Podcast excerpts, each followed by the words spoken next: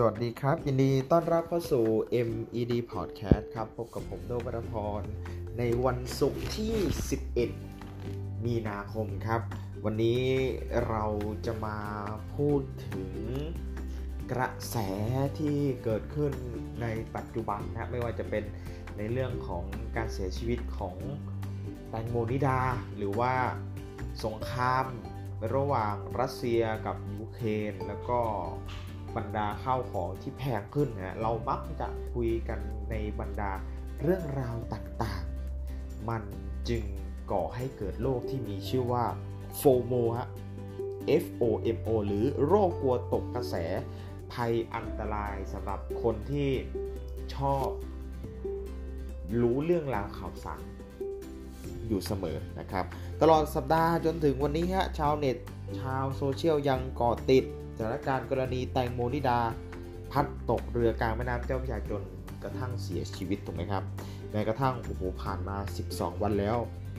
แต่ก็ยังไม่ได้ข้อสรุปและก็มีหลายประเด็นยังเป็นที่ถกเถียงอย่างสมเหตุสมผลและมีความเป็นไปได้ด้วยในเฉพาะในเรื่องของเทรนทวิตเตอร์เนี่ยก็ติดอันดับมาอย่างต่อเนื่อง ด้านสื่อมวลชนนะครับก็นำเสนอประเด็นลักษณะนี้ไม่หยุดไม่หย่อนแล้วก็ไม่มีพักเลยนะฮะอย่างรายการโหนกระแสกับเรื่องราวการไขปริศนาต่างๆ ที่ผ่านมาด้วยอุบัติเหตุในครั้งนี้ มีข้อพิรุธแล้วก็เงื่อนงำอยู่หลายอย่างรวมถึงตัวละครที่ต้องสงสัยผุดขึ้นมาเหมือนดอกเห็ดเลยฮะจึงชาวบรรดาโซเชียลอะต้อง พยายามหาข้อมูลข่าวสารผ่านทุกแฮชแท็กแบบไม่รู้จักเด็ดไม่รู้จักเหนื่อย เพราะกลัวว่าจะตกกระแสคุยกับเขาไม่รู้เรื่อง แต่รู้ไหมครับว่า อาการชอบเข้าไปอยู่ในกระแสแบบนี้ เสี่ยงเป็นโรคโฟโมโฟโมฮะเป็นภัยอันตรายยังไง เกิดเป็น เขาเรียกว่าคนไทยยุคใหม่เนี่ยไม่เคยได้พักล่างแถมโรคร้ายต่างๆ ยังต้องเรียงหน้าเข้ามาทักทายไม่เว้นวันนะทั้งออฟฟิศซินโดม ซึ่งเชื่อว่าหลาย ๆ คนอาจจะเป็นอยู่นะครับ กดไหลย้อนกระเพาะปัสสาวะอักเสบอย่างเงี้ยฮะ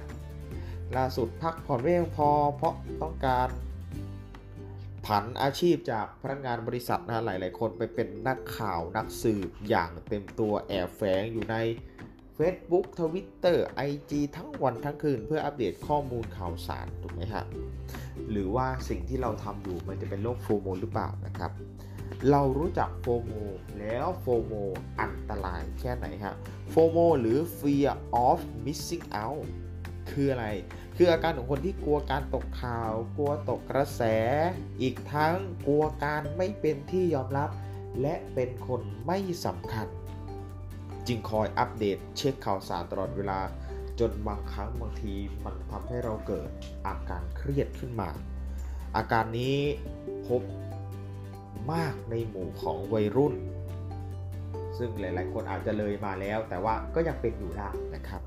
เพราะเป็นช่วงที่สมองส่วนอารมณ์กำลังพัฒนา แต่สมองส่วนเหตุผลยังทำงานได้ไม่เต็มประสิทธิภาพรวมถึง เป็นวัยที่กำลังค้นหาตัวเอง อยากเป็นที่ยอมรับอยากมีความสำคัญโดยส่วนใหญ่คนที่มีอาการโฟโมมักจะไม่รู้ตัวเอง เพราะคิดว่า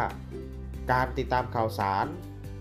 ปกติไม่ได้ถึงขั้นเสพติด นอกจากนี้ฮะโฟโมเนี่ยยังเป็นจุดเริ่มต้นของปัญหาและโรคร้ายอื่นๆดังต่อไปนี้ด้วย 1. โรคหลงตัวเองโอ้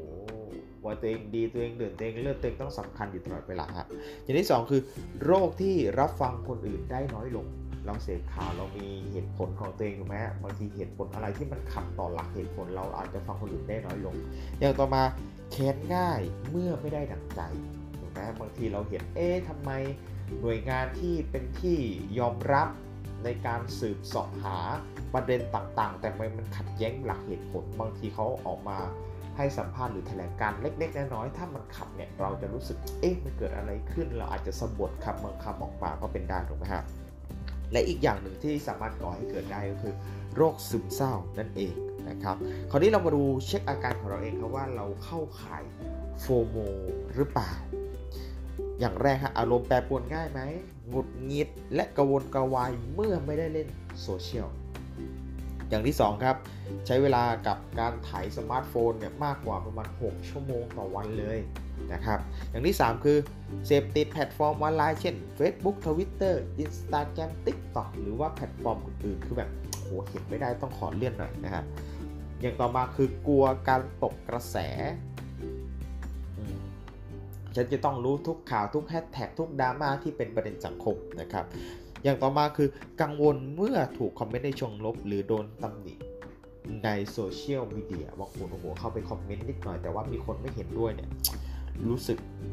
กังวลแล้วนะฮะอย่างต่อมาคือชอบเปรียบเทียบตัวเองกับคนบนโลกออนไลน์ และรู้สึกด้อยค่าตัวเองอะเราลอง checklist ตัวเองดูนะฮะโดยจากการวิจัยพบว่า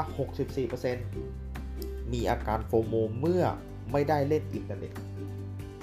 โดย 80%เป็นชาวเอเชียฮะ และ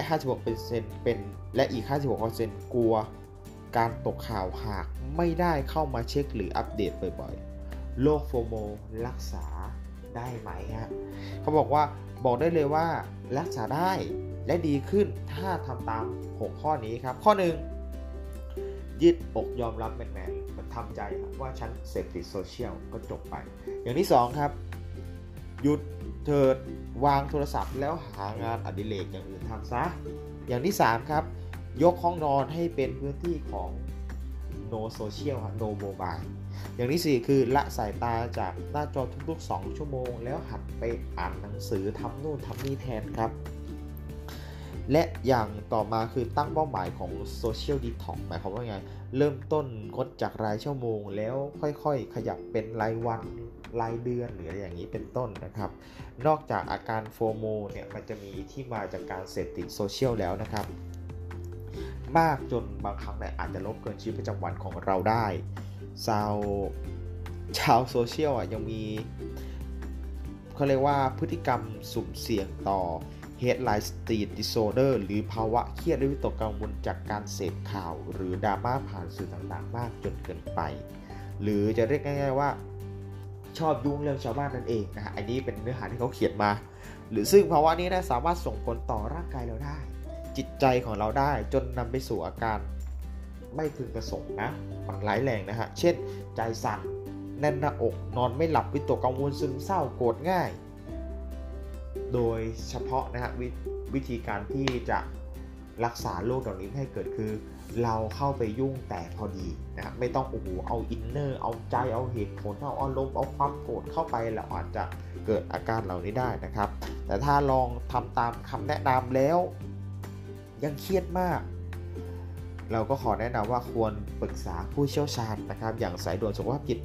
1232 หรือแชทบอท12 1323 นะครับ ปรึกษานักจิตวิทยาหรือจิตแพทย์ด้วยรักและห่วงใยนะครับอะซึ่งข่าวในวันนี้หรือว่าเนื้อหาในวันนี้นะก็นำมาฝากแต่เพียงเท่านี้ก็ขอให้ทุกคนนะครับเสพข่าวอย่างมีสติ แล้วก็ดูแลรักษาสุขภาพโดย MVD Podcast วันนี้ขอลาไปก่อนครับ แล้วพบกันใหม่ในครั้งหน้าสวัสดีครับ